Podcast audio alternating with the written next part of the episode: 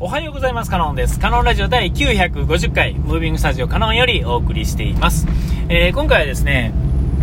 えっと、前回の、まあ、あの、NFC の話と、まあ、ヨニタウン話っていうんですかね。ていうか、こういう話はもうちょこちょこしてるんですが、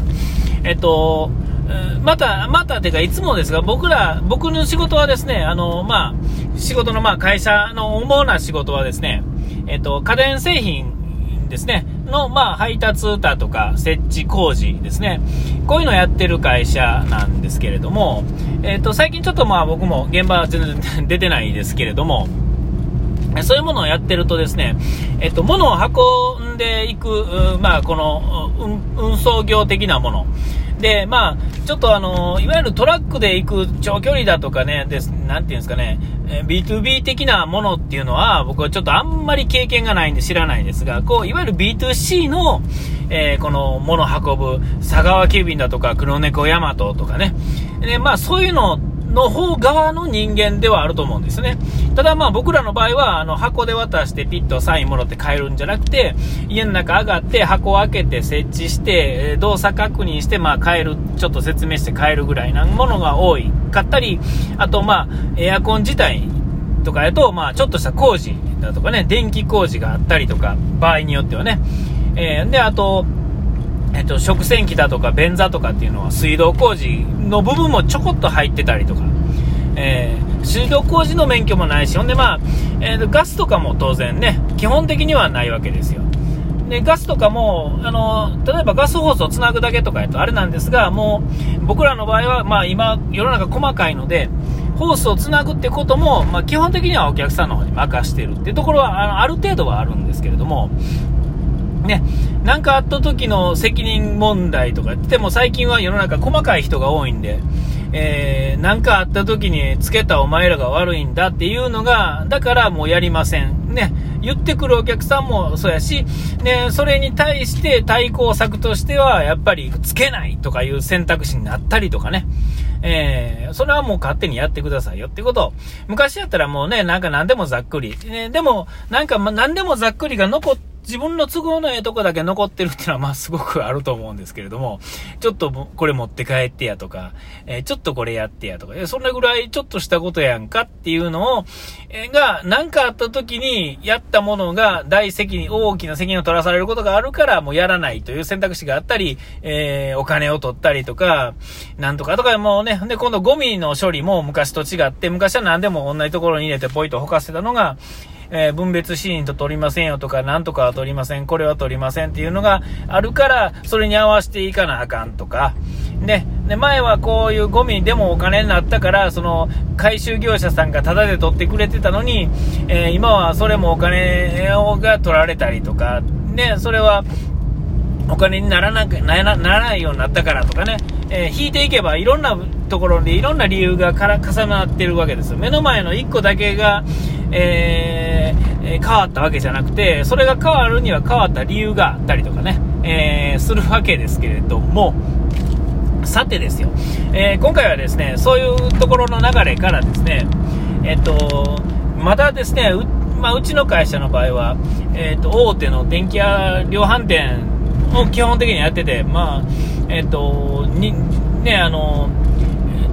電気屋さんなんで、どっちかというと、こう、なんていうんですかね、こう、機器、機械の対応っていうのがより早く感、え、感じ、え、まあ、変わっていってほしいという思うんですが、えー、実際問題としてこれはまあちょこちょこ言ってる話ですが、えっ、ー、と、紙の伝票、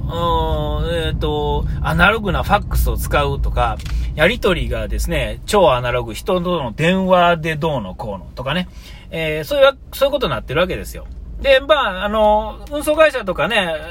は一部っていうかもう結構な割合で今、えっと、スマホみたいなやつを持って、そこにサインをね、電子のサインっていうんですよ。まあ、手でね、書くサインだとか、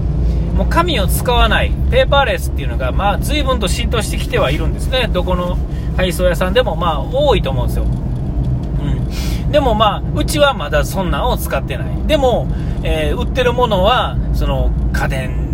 であったりとかしてですね、えー、結構まあ、最先端のものを買うのには関わるところっていうんですかね、比較的ね。えー最先端のものをよりより安く買うのにそこで買うわけですけども、そこで、えー、売ってる側の人はまだなぜかアナログなんだと、いろいろ。で、デジタルのものを知ってるかって言われると、ほとんどの人はあんまり得意ではないと。中には得意な人がいるっていうだけで、えー、そのほとんどが、まあ、あんまり得意ではないし、今のこの超一流企業の方でも、えー、っと、大体あんまり機械に明るい人っていうのは、まあ、どっちかというとっていうか、少なくても僕が聞いてる限りでは少ないと思うんですよね。パソコンがタンタンタンと触れるとか、えー、何々ができるっていう人はま比較的少ないと思うんです年寄りはね。でね若い人は、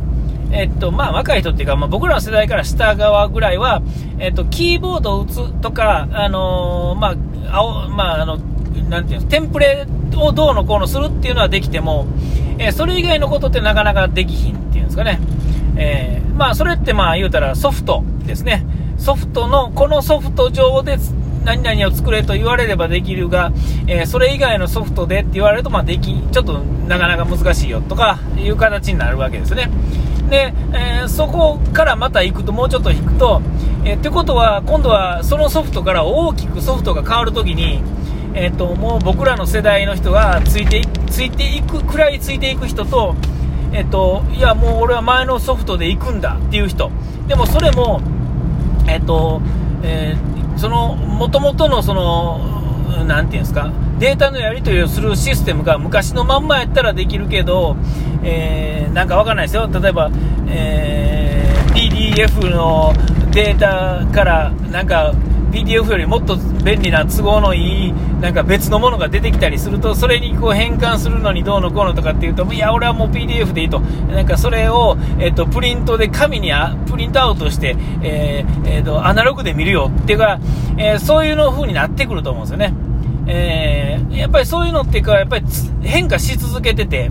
えっと、一つ覚えて、一つできて、一時代を築いた人っていうのは、えっと、そこからですね、新しいことするのってなかなか難しいんですよ。で、僕らっていうのはもっとその古い感じで、えー、ずっと紙でやり取りしてるわけですね。で、この紙でやり取りすることによって、えー、随分といらん手間が、事務的ないらん手間とか、えっ、ー、と、ミスとか、個人情報の、まあ、漏洩っていうか、いわゆるなくしてしまうとかね、紙の伝票をなくしてしまうとか、えー、そういうことが起こるわけですよね。えー、えー、だから、えーと、買う時のデータを共有できてたら、まあ、スマホなり、まあ、なんか端末を1個ね、渡しといたら、えーと、その端末を潰したら、まあ、なんかわからないですよ、あの、えーと、面積付きでなんか渡しといてですね、えー、そこでやり取りしたらですね、いいようにしといたらですね、買った時のデータっていうのは、あのー、配送が決まった時点で各その例えば端末 A 端末 B、ね、A は、えーと、例えば、えーと、京都回る人のチームのとかってやっていければ、えーと、基本的には何かが終わった時点ですぐにそのデータっていうのは共有できるわけですよね。しかも全店舗全、えー、本社含め、えー、そういうの全部共有できるわけですよね。えー、配達完了したら、はい、完了しましたっていう送信ボタンを押した瞬間に、えっ、ー、と、えっ、ー、と、あれって伝票、あのもう終わってますかって電話でわざわざ確認するとか、えそんなことしなくても、もう見たらわかるわけですよ。ね。えそんな便利なものなのに、まあちょっと最初にね、お金かかるんでしょうけれども、ほんならまあ、長い目で見るっていうか、いろんな目で見ても、やっぱりそっちの方がいいと思うんですよね。で、なおかつそういうものを基本売ってる側の人間が、そういうのを全然導入してないっていうんですかね。えー、そういうのはもう改めてですね、どう考えてみてもいいことなんか何一つないっていうんですかね。えー、で、えー、大体ね、問題があるとき、クレームがなんか起こったときに何か問題が発生するのは、あれはどうやった、これはどうやったっていうのを確認するためのやりとりが、えー、うまいこといかないっていうんですかね。で、あの、ちゃんとこう言ってることとやってることがちぐはぐになったり、ここを嘘ついといたらうまいこといくなっていうところをうまいこと隠すっていうのが、やっぱり人、人間なですのであるんですけれども、そこをですね、そういう、え端末で何時何分にあなた終わってますよねっていうのが分かるっていうんですかね。えー、そういうのってこうすごい改めてね大切やなと,、えー、っとさ前の NFC いや NFC っていうかそういうのもねあのマイナンバーのセキュリティの問題でもそうですが嘘をついてない人にとってはえーと、ある程度全部明かされてるっていうかさ調べれば分かるって状態の方が得で少なくてもこの日本人の大半の人っていうのは、えー、そういうのがバレた方が得なこと方が多いと思うんですよね、えー、便利やし。でもう逆にそういうこと嘘がないということはで調べたら分かるからえー、ってことはですね自分も別に細かいこと覚えとかんでもそれそのログによってですね自分の行動とかなんとかっていうのも分かるし、えーと、なんか疑われた時もその時間どこどこで何々をしてたっていうのも全部残るわけで残るっていうか調べれば分かるっていうんですかね、えー、そういうのってこう便よくよく考えたらですね便利な方が圧倒的に多い、えー、と思うんですよね。でミスも少ないなんとかも少ないっていう形。ね。で、さらにですよ、そこに、まあ、お金のやり取りも、その、電子で全部やるっていうと、お釣り問題発生しない、えー、ね、で、えっと、取り損ないもない、基本的にはね。その取り損ないをなくすためには、えー、その現金が入ってる、入ってへんじゃなくて、こういう電子決済になることによってっていう、まあ、ルール、新しい、えー、世界的なルールというか、日本的なルールというか、そういうのも作らんとあかんっていうことまで引っ張っていく話になるんですが、まあ、細かいことは抜きにしてね、えっと、えー、ね、取りパグレも少ないし、ね、あのー、そのそんなことでやり取りするなんとかとかでもないし、